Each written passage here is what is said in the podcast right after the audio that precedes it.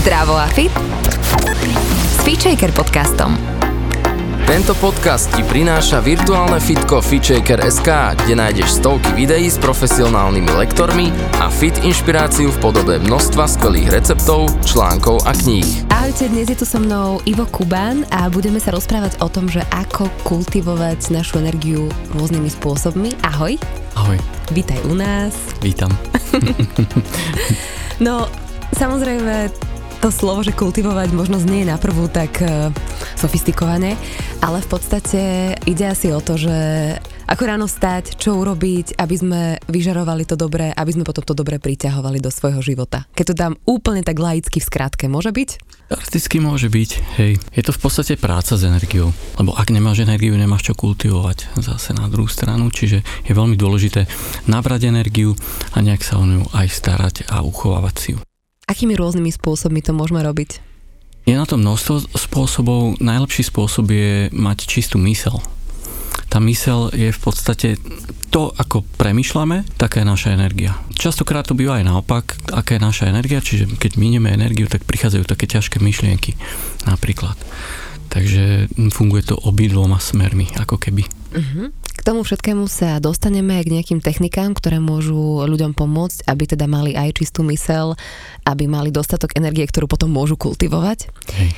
Ale poďme ešte uh, trošku uh, do minulosti, lebo Ivo, Ivo Kubán možno nepoznáte, možno poznáte práve, ale pseudonym Billy Hollywood tak uh, toto je možno známe mnohým ľuďom. Ja som napríklad vyrastala na H1.6, takže pre mňa to bolo, ne, nepoznala som možno úplne tak tvoju tvár, ale vždycky produkcia uh, Billy Hollywood a potom zrazu tu predo mnou sedí tak trošku, keď to dám úplne že nadnesenie, že šaolínsky mních, taký pokojný. Nepoznala som ťa predtým, ale videla som tiež nejaké videá, aj tvoj prejav a veľmi veľa sa zmenilo za nejakú dobu. Ako to celé prišlo, že si sa dostal k takýmto iným veciam?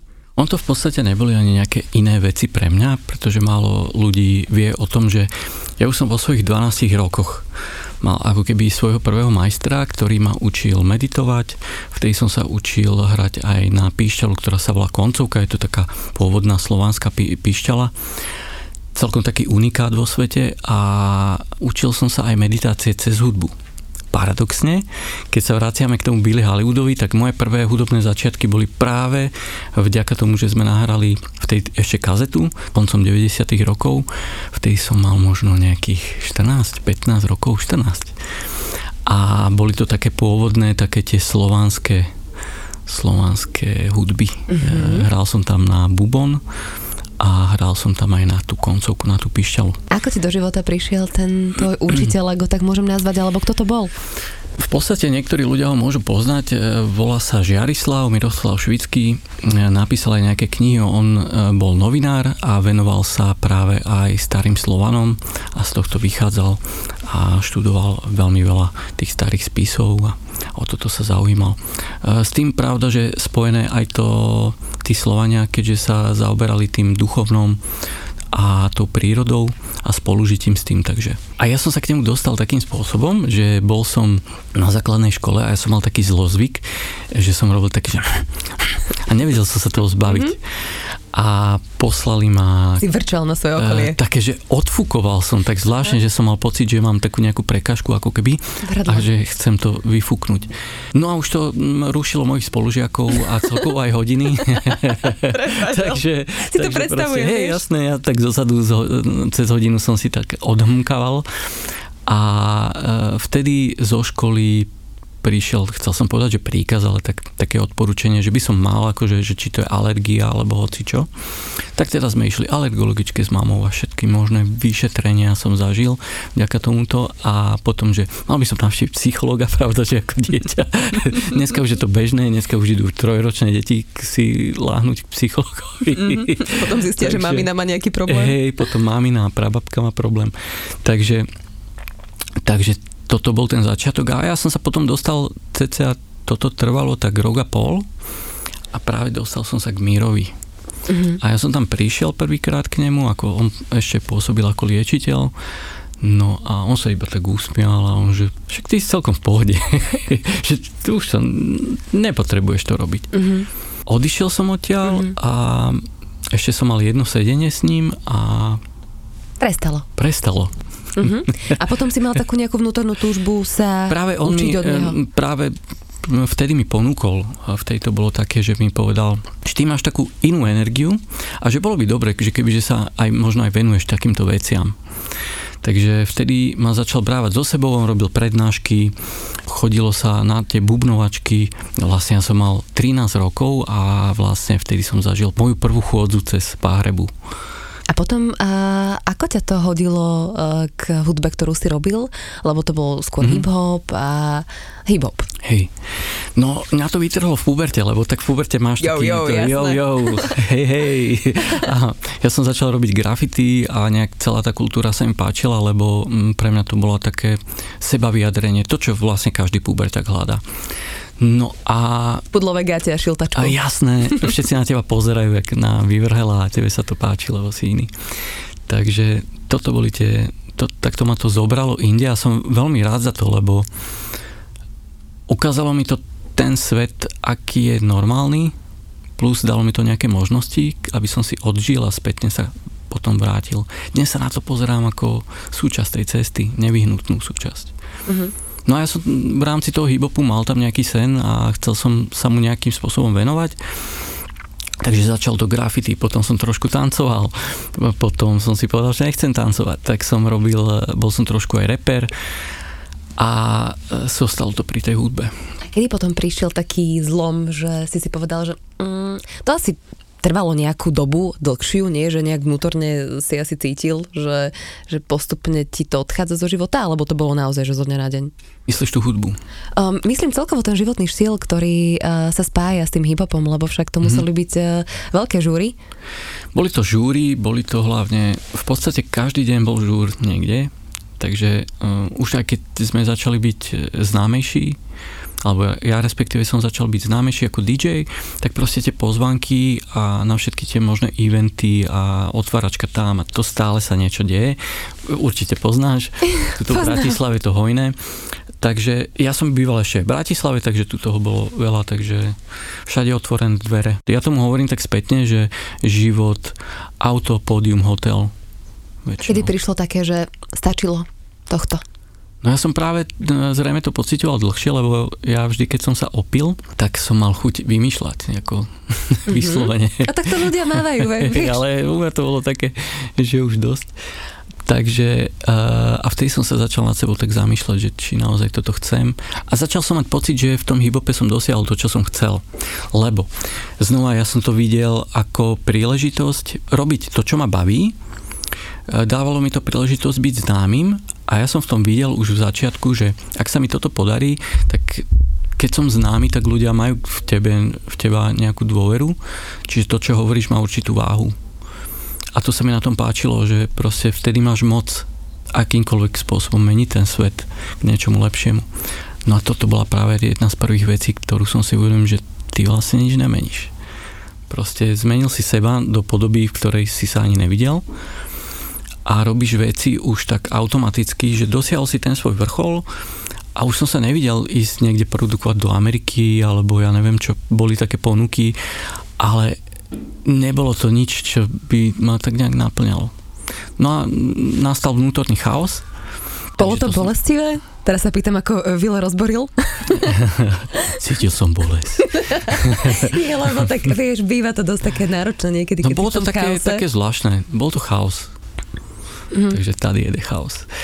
Takže bolo to také a vtedy som si uvedomil, že niečo sa tam deje a práve som si spomenul na tie doby e, môjho učiteľa? učiteľa ešte alebo ako to môžem nazvať a vtedy, že, že musím tú pozornosť obrátiť do seba, dovnútra a tam hľadať, že čo sa tu deje. Čím si začal? A začal som tým, že prečo mám potrebu vymýšľať prečo som není stotožnený zrazu, lebo keď som sa opil, tak veľmi rád som sa podpísal rôznymi menami inými od Heleny Vondráčkovej až po, keď prišli decka, vieš, že na ruku sa podpísať alebo, alebo na bundu, tak proste takéto veci, no. Naraz som zistil, že on to není len také, taký ten môj, že výstrelok, ale že to má podstatu vo vnútri, že už som neistotožnený dokonca s tým menom Billy Hollywood. A že už ten život zrazu není taký, aký som chcel. Mm-hmm. A začal som mať pocit, že sa hrám na niečo, čo som vôbec není. Aký je podľa teba taký prvý krok k tomu, aby sa človek mohol stať takým tým autentickým svojím, aký je? Ťažko povedať. Otázka je, som autentický teraz? Že také, že kladiem si tú otázku, že či... Nepoznám toto... ťa. Hej, no ale ani sám si neviem odpovedať, pretože mm, takisto som bol presvedčený o hudbe a už som poučený tým, že nemusí to byť vždy tak, ako si to myslím. Ale snažím sa teraz oveľa viacej žiť to, čo naozaj chcem a vyčlenujem z toho života tie veci, ktoré nechcem aj keď niekedy musíš robiť to, čo nechceš, ale veľmi dobré vedieť, prečo to robíš. Že niekedy, častokrát používam to prirovnanie, že mm, chce sa ti ísť na záchod, ale nechce sa ti ísť na záchod, ježiš Maria zase. ale robíš to s nejakým účelom a vidíš tam nejaký výsledok. A kedy sa ty cítiš autenticky? Lebo určite to musíš spozorovať. Lebo ja napríklad viem, že keď si večer líham a poviem si, že tak tu som sa cítila, že som sama sebou a tu som sa necítila, že som sama sebou, že mi to jednoducho príde. Ja to cítim. Poznám sa a viem, kedy som to ja a kedy to nie som ja a viem, že možno o mesiac alebo rok zasa zmením a, a zase niečo iné mi bude prirodzené a v niečom inom Hej. budem autentická, ale že podľa čoho to možno máš ty? Keď sa cítim v pohode, že? Tá, vlastne vtedy, e, keď robíš veci vo svojom živote, ktorý, o ktorých si myslíš, že sú pre teba OK, si s nimi stotožnená, alebo v daný moment s nimi rezonuješ, tak príde aj taký zvláštny pokoj dovnútra. Takže asi tak by som to Povedz mi ešte viac trošku o tom prerode, lebo ty robíš čikung, robíš mm. meditácie, chceš robiť uh, jedno krásne miesto, kde chceš vytvárať komunitu proste ľudí, že naozaj, keď som to celé čítala o tebe, keď som sa pripravovala na rozhovor, tak mi to nejak dávalo zmysel a je to veľmi pekné, ale zaujíma ma presne to, že kde to začalo? On to začalo ešte v minulosti. Ja som bol vždy taký, že som premyšľal o tom, ako urobiť ten svet lepším. Mm-hmm. Niekedy sa to darilo, niekedy som sa zaplietol a zamotal do toho života a naučil sa nejaké veci. Asi z tohto to vychádza, z takej tej potreby. Ja som vodnár a my máme také, tak, takú tú vodnárskú potrebu nejakým spôsobom prispieť do tej spoločnosti. Vyšiel váš čas teraz. A vlastne teraz je Vodnársky ten... čas, áno. Takže, hej, tak sme tu, aby mm-hmm. ste vedeli.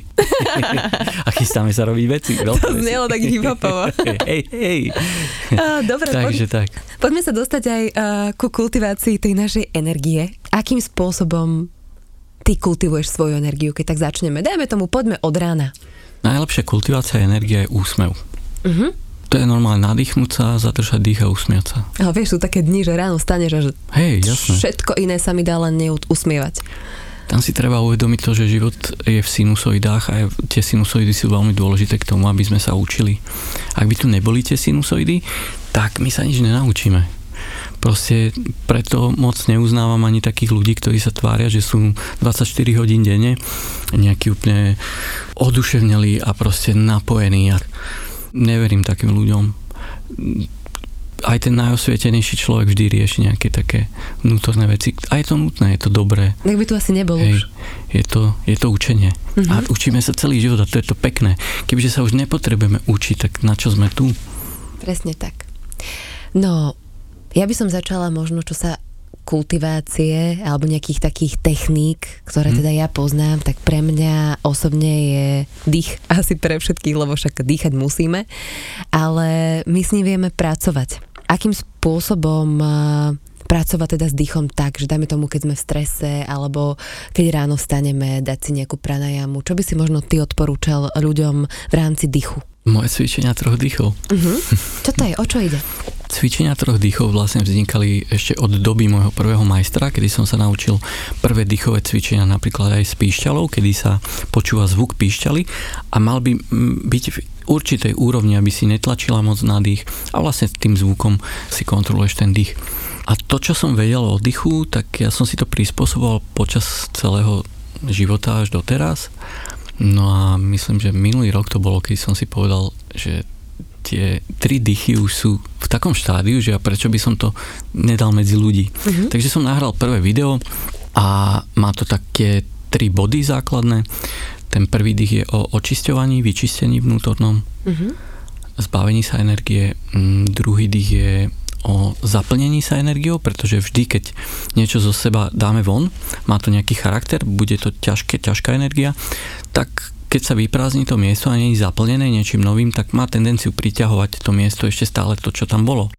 To ako s myšlienkami v podstate, Hej. že pustíš nejaké myšlienky preč, ktorých sa chceš zbaviť, Ej. ale potrebuješ ich nahradiť nejakými novým, aby sa to mohlo vytvoriť. Áno, ten nový vzorec mm-hmm. premyšľania tam musí vždy prísť. Takže takto je to aj s energiou a v druhom kroku je to zaplnenie toho miesta novou energiou a tretí krok je kultivácia tej energie, pretože tá energia zase keď nie je nakultivovaná alebo nevie, ktorým smerom sa má uberať, tak mm, energiu viete kultivovať aj negatívne. Ako teda môže ten vedomý dých uh, prenastaviť našu mysel? V podstate zaniknutie myšlienky, ako keby tie také povrchové. A keď zaniknú povrchové myšlienky, tak človek je schopný vnímať tie myšlienky, ktoré sú pod tým. A pod tým sú myšlienky, pod ktorými sú ďalšie myšlienky. A potom je tam nejaká emocia, ktorá ide od niekiaľ. a dostávate sa hĺbšie a hĺbšie, presne ako hovorí, že tá cibulka. A čiže takýmto spôsobom. Je to vypratávanie toho vnútra. Po, počas toho cvičenia ale človek si uvedomí, čo je pre ňo OK a čo pre ňo nie je OK. Alebo že s čím dlhodobo bojuje a že odkiaľ to vlastne pramení pretože my tie vzorce, ktoré nosíme v sebe, tak máme častokrát od rodičov. Až by som povedal, že v 99% práve v tom veku už v tom prenatáli sa hovorí, že, že sa nabalujú nejaké veci pretože znova energia je iba informácia nejaká a teraz do tých 7 rokov vlastne preberáme. My sme úplne čistí. Ja rád používam príklad zase z môjho života, kedy som bol malý a boli sme v lese a e, striko mi jeden hovoril, že keď chytím prachnivé drevo a priložím si ho k oku a dám ho do tmy, tak svieti. Mm-hmm. Do dnešného dňa, keď vidím prachnivé drevo, tak prvá myšlienka, ktorá príde toto. Ako Nie dieťa sa pozrie, tomu, svieti? Hej, a deti sú čisté. My sme boli veľmi čistí a my sa učíme od tých dospelých a obzvlášť od tých, ku ktorým zliadame, čiže väčšinou sú tu rodičia. No a my im veríme úplne 100%. A teraz, že keď si zoberieš, že takto vznikne vzorec a mám ho aj doteraz, toho sa nikdy nezbavíme, len ho vieme trošku preprogramovať a uvedomiť si to, že aha, toto je blbosť, nesvieti to. Mm-hmm. Ale vždy tá prvotná myšlienka, keď uvidím prachnevé drevo, je toto. V takom bežnom živote je aj to napríklad v živote nebudem ako moja mama a v 30 zistí, že si jak tvoja mama. Jasné. Takže toto, alebo deti ešte precitujú na tej úrovni energetickej a plus všímajú si, čo sa okolo nich deje a akú energiu cítia. A teraz matka príde z roboty, je unavená, totálne naštvatá na celý e, svet a začne sa úsmievať pred dieťatom a tvári sa, že všetko je v pohode. A potom dieťa má 25-30 rokov, vybuchne a proste pokojný človek a zmláti tam niekoho na mhm, vonku uh-huh. totálne. Pretože prežíva vnútorné stresy, ktoré sa bojí dať von, nie že bojí, ale je zvyknuté, že proste takto sa to nerobí že ten vzorec má takto uložený v sebe. Takže toto sú veci, ktoré my preberáme a práve takýmito cvičeniami alebo aj meditáciami dostávame sa do toho vnútra a viac to vnímame, viac to vieme. A tie dýchové cvičenia, pranajama v podstate vie byť aj takou prípravnou fázou e, pre meditáciu. A ty si niekde dal aj taký hashtag, lebo však funguješ aj na sociálnych sieťach, kde všetky tieto veci zdieľaš. Tu je Ivo, nie? Tu je Ivo, ma nájdete na Instagrame, Ivan Kuban ma nájdete na YouTube a na Facebooku Ivan tu je Ivo Kuban. Chcela som toto dať až na záver, ale Nevadí, dajme si to. Tu robil dáme si aj na záver. Nie, dobre. A vy ste už mohli teraz klikať, ak, ak nás počúvate, ak vás to zaujalo, lebo nájdete tam... Aj. Daj si odber.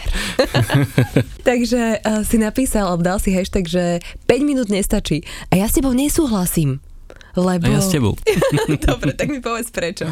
Podľa teba 5 minút nestačí. 5 minút je veľmi krátka doba na meditáciu. Aspoň tých 20 minút potrebuje ten energetický systém na to, aby sa začal nejako pretvárať. V tejto dobe vznikajú rôzne takéto veci, ktoré nie, nie sú úplne pravdivé. OK, 5 minút nejakého dýchania alebo takéto, to nie je meditácia to je nejaké dýchové cvičenia. Meditácia, alebo aj v dnešnej dobe sa hovorí, že meditácia, nazýva sa to, že je riadená meditácia. To nie je žiadna meditácia, pretože pri meditácii sa tá, tá pozornosť obracia dovnútra. Nepočúvajú sa nejaké slova, ktoré prichádzajú zvonka. To, čo popisujeme ako riadená meditácia, nejaké riadené cvičenie, alebo takto by som to skôr popísal, alebo ja to popisujem e, väčšinou pri, keď to niekde uvádzam. Takže e, je to presnejšie a zdá sa mi to OK to nazývať pravými slovami, lebo som si predstavil, že napríklad za mnou prišli ľudia, kedy na moje hodiny a hovorí mi jedna pani, no ja už meditujem dva roky. A ja tak pozerám, tak čo tu robí? A ona, že no ja to vždy to pustím, to počúvam a to je, to je super. A vtedy hovorím, že ale to nie je meditácia. A hneď som si predstavil, že keď nebudeme dávať pozor na tieto, na tieto veci, tak napríklad tá ďalšia generácia si môže myslieť, že toto je meditácia. Ale na druhej strane je veľmi fajn, ja napríklad nahrávam uh, vedené meditácie, lebo je to pre mňa super, ale to bolo, to inak. No, áno, vedená meditácia a je to skvelý začiatok pre človeka, ktorý napríklad nevie zaspať alebo v živote nemeditoval. Ja toto používam, to, to, a to tieto je, techniky tomu, sú super hudbu, celé, ale... No, ale nenazývame to meditácia, pretože mm-hmm, znova, toto sú dve rozdielne veci, kedy impulzy prichádzajú zvonka mm-hmm. nejaké a ty si ich začneš predstavovať. Je to zaplňanie mysle niečím. Sú to afirmácie. Mm-hmm. A meditácia je otočenie dovnútra a pozorovanie samého seba a od, postupné odosobňovanie sa od toho ega, ktoré e, v ďalšom, by som povedal, veľa ľudí si myslí, že ego, ego, rýchlo to od seba dať preč, ale ego je veľmi dôležité, ale je veľmi dôležité ho pochopiť. A tam sú tie, práve tie vzorce, o ktorých sme sa bavili pred chvíľou, mm-hmm. práve z toho detstva. Takže. Poďme prosím ťa ešte k tým 20 minútam, mm-hmm. lebo to ma veľmi zaujalo tak samozrejme čím dlhšie, tým lepšie, ale ja stále hovorím ľuďom, že na ten začiatok aspoň dajte si vedenú meditáciu alebo, alebo stíšte sa aspoň na tých 5 minút a potom to človeka možno pripraví práve na to, že si dokáže sadnúť a tých 20 minút meditovať, lebo na začiatok pre človeka to môže byť naozaj nepredstaviteľné, nepredstaviteľná 20-minútová ošívačka. Ja vždy ľuďom hovorím, začnite cvičiť prípravné cvičenia pred meditáciou to je presne, pripravovať sa môžete na to trošku skľudňovať tú mysel, buď dýchovými cvičeniami, čikungom napríklad. Yoga je tiež dobrá na toto a v podstate všetko, čo vám, aj prechádzka v prírode je super. Dávam dôraz na to práve kvôli tomu, že všetko toto sa v dnešnej dobe začína nazývať ako meditácia, ale nie je to meditácia. Sú, nazvime to presnejšie prípravné cviky pred meditáciou. Mm-hmm. Samotná meditácia je veľmi jednoduchá a v tom, že je veľmi jednoduchá, je veľmi zložitá a potrebuje cvik. A potrebuje to, v, te, v tom prvom štádiu to potrebuje určitú disciplínu. Pretože človek sa nechce sedieť a behať ti všetko možné porozumie. Veľa ľudí nedokáže dokonca ani byť sami doma. Treba na to ísť postupne a treba byť aj trošku taký prísny zo začiatku na seba. Takže disciplína, ako vlastne so všetkým, Hej. ale vlastne po tých 20 minútach sa ti čo deje s energiou? Vtedy sa ten energetický systém je schopný harmonizovať, ako keby veľmi zjednodušene povedané.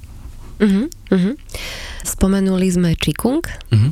A ako dlho robíš Qigong a o čo vlastne ide v Qigongu? Qigong e, vo voľnom preklade je práca s energiou, hej, len je to z čínštiny. V podstate s môjim prvým majstrom už vtedy som zažil cvičenia, ktoré sú Qigongové. Ale vychádzalo to z tej tradície slovanskej. Každá jedna kultúra mala nejaké takéto cviky mne vyhovuje mm, to čínske poňatie už len z toho titulu, že tam zostalo najviac tých záznamov od tých majstrov a vlastne tam je to tak najlepšie popísané. Ešte aj India to dobre popísala. Mm-hmm. Ale India a Čína sú veľmi prepojené v tomto, lebo tam už e, v dobe buddhizmu, keď aj vlastne prvý prvý taký známy opad e, šaolinského chrámu napríklad v Číne, ktorý je veľmi známy, turisticky navštevovaný, tak e, Bodhidharma, ktorý vlastne vyvinul aj nejaké zostavy čikungové, vlastne naučil mníchov aj kung fu, takže mm, on bol mních, ktorý bol int a učil kung fu. Uh-huh, Takže vlastne... A mne to aj tak príde všetko v podstate s malými otienkami, len, len jedno. Ale keď spomínaš tú slovanskú kultúru, uh-huh. tak mne príde tak ako keby znova obroda toho všetkého, že, že si začíname viac vážiť to naše slovanské a uvedomovať si, že, že akú veľkú tradíciu má duchovno vlastne aj tu. Celkovo tá spoločnosť sa duchovne, ako keby sme rástli v, te, v tomto období a my sme všetci prepojení. Ja stále hovorím, že my sme ako bunky v jednom obrovskom tele. Poďme aj k hudbe, lebo v podstate ty tvoríš hudbu stále, len, je, len je iná a e, sú to vlastne také rôzne frekvencie, ktoré ťa dokážu e, vyladiť. Ako to celé funguje? Funguje to na frekvenciách. určitých, ktoré e, vplývajú na mozog, na mozgové vlny. A... Je to vlastne fyzika. Áno, celý Qigong je fyzika, celé toto všetko v energii je fyzika, len my sme to ešte nevedeli nejakým spôsobom zmerať a tak. Takže a vieš, čo, sa nám to... všetky veci sa už v podstate aj, aj merajú, mám taký pocit, že... Veľa vecí to... sa zmeralo, Áno. hej. Napríklad e, majstrovia v Číne, v rámci Qigongu je tam celý inštitút na to. V Číne, ktorý sa zaoberá týmto, používa sa to aj v medicíne. Krásne som počul, lebo v Číne, keď chceš robiť Qigong, tak musíš mať vyštudovanú klasickú medicínu, ak chceš liečiť tým. To je perfektné alebo keď chceš robiť respektíve čínsku medicínu, tak. Čiže aj ihličky, aj všetky tieto veci. No a krásne to hovoril jeden doktor v takom dokumente čínsky, že my vlastne nevieme, ako to funguje, že, že prečo sú tie dráhy takto, že my to vedecky nevieme, ale my keď tam dáme tie, tú ihlu, tak ono to funguje. A nemáme to prečo, kvôli tomu, že si to v tejto dobe nevieme vysvetliť, tak zahodiť, lebo nám to funguje. Ale možno o 200 rokov na to veci Hej. prídu a bude to bude to super. Je to krásny príklad je toho napríklad, neviem, kedy sa to konečne zistilo, že vlastne v črevách máme ako keby druhý mozog. Áno. Vedecky potvrdené konečne teraz, ale to, že v Indii sa to hovorilo ešte pred 2000 rokmi a do nedávna sa to bralo niečo také ako šarlatánstvo, tak dneska už to je potvrdené. Takže stačí si počkať podľa mňa mm-hmm. na to všetko. Povedz mi ešte, že akým spôsobom na mňa dokážu tie frekvencie pôsobiť, lebo je napríklad, neviem, frekvencia 528, hej, mm, ktorá je na liečenie hej. srdca, alebo no, ona je že taká regeneračná, je niečo iné. Hej, hej. V podstate to je frekvencia zelenej farby, ako keby v prírode sa nachádza táto frekvencia, je to vlastne chlorofil. Uh-huh. Zelené farbivo, ktoré majú rastliny. Farbivo, hej, že takto. Celkovo tie vyššie frekvencie vyladzujú ten mozog, ale častokrát bývajú popísané až takými sci-fi popismy, ktoré nekorešpondujú. Mm-hmm. Dal by som to do kategórie 5-minútová meditácia. To znamená, že neviem, prídem domov z práce a ja si som ohúčaná a ja mm-hmm. si lepšie, keď si možno pustím, ak mám teda nejaký kvalitný reprák alebo dám si, mám kvalitné slúchadlá a pustím si túto frekvenciu, tak má možnosť, alebo ponúka mi to možnosť trošku sa upokojiť? Určite že môžem povedať tisíc slov o tom, vychváliť to. Choďte na môj YouTube, pustite si a sami si zhodnote. Ten prežitok je prežitok. Robíme v podstate len uh, taký rešer z toho, toho všetkého, že akým spôsobom si môžeme tú energiu Hej. kultivovať. Takže spomenuli sme hudbu, Takže hudba dokáže liečiť, tak ako ticho dokáže liečiť, keď sme teda pri tom stíšení, rovnako ako pri meditácii. Čo si myslíš o stráve? Treba upraviť strávu, keď chcem meditovať, keď chcem zveľaďovať svoju energiu? Začiatku ani nie. E, kľudne jedzte tak, ako vám chutí. Tá meditácia si vás už uprace potom. A poďme sa pozrieť aj na jeden krásny projekt, ktorý teda robíš. Srdcu milé miesto. Už len ten názov. Áno. Je parádny. Nebudem sa ťa pýtať, že ako ti to prišlo do života, ale, lebo by sme tu boli ešte ďalšiu hey. hodinu. ale, ale povedz mi, že o čo ide. A že hlavne ľudia sa môžu pridať. Hej, no kto by si chcel viac o tom prečítať, tak e, určite srdcu milomiesto.sk alebo nájdete to aj na Instagrame srdcu milé miesto e, ide o to, že mm, ja keď som začal učiť, tak som videl ľudí, ktorí zmenili svoj život tak ako ja, navonok tak e, stratíte veľa ľudí okolo seba a naraz zostane ten človek sám a tí žiaci mi hovorili, no prestal som piť a už nemám čo cez víkend a stále ma ťahajú von a ľudia sa na mňa pozerajú jak na blázna, čo som si prešiel aj ja tým a prišlo mi OK vytvoriť nejaké miesto, kde by sa títo ľudia zgrupovali a mohli spolu uh, nejak na, na, zdieľať. zdieľať to, to je to slovo. Vidíš, už asi dlho to trvá.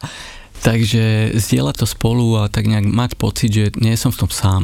Srdcu milé miesto, ako keď prídeš k babičke uh-huh. a vieš, že tam je taká tá pohoda, uh-huh. taká, že sa cítiš fakt dobre. Veľa ľudí si nevie dovoliť kúpiť napríklad chatu niekde v prírode a majú tendenciu, žijú v mestách a majú tendenciu ísť niekde do prírody a zotrvať tam nejaký čas s ľuďmi. Ja verím v to, že z tohto miesta budú odchádzať ľudia zmenení že budú spokojní. pozerať sa spokojní a tú spokojnosť vedia šíriť. Lebo my vieme šíriť iba to, čo máme v sebe. Mm. Takže o toto mi ide. A v podstate chcel by som a môjim veľkým snom je, aby e, tá, tam vznikla aj komunita, mm-hmm. alebo respektíve pridružení ľudia, ktorí vidia, že chcú robiť niečo pre tú planetu a časom skupovať nejaké, nejakú ornú pôdu, znova ju zalesňovať a podobne, pretože to, čo sa deje s tou prírodou, tak nie je vôbec OK. Ivo, keby sme chceli tak nejak eh, zhrnúť celú tú, eh, tú kultiváciu energie, tak asi najlepšie je, že, že začať. Začať nejakými malými krokmi, alebo pridávať si, ak už niekto niečo robí, Nehovorte o tom, robte. Hej, dobre. Tak, tak skúšajte, to... skúšajte. To, že ja poviem, že uh, toto je dobré, neznamená, že to je dobré. Skúšajte si a zistujte, že čo je pre vás to najlepšie. A raz mi o tom poviete a ja sa zase nač- niečo naučím od vás. Ďakujem ti veľmi pekne, že Ďakujem, si prišiel Maja. a vám, ktorí ste s nami zostali a počúvali až do tohto momentu, tak ďakujeme a teším sa opäť na budúce. Čaute. Počúvali ste Feature podcast. Ja som Adriš Pronglová a teším sa na vás na budúce.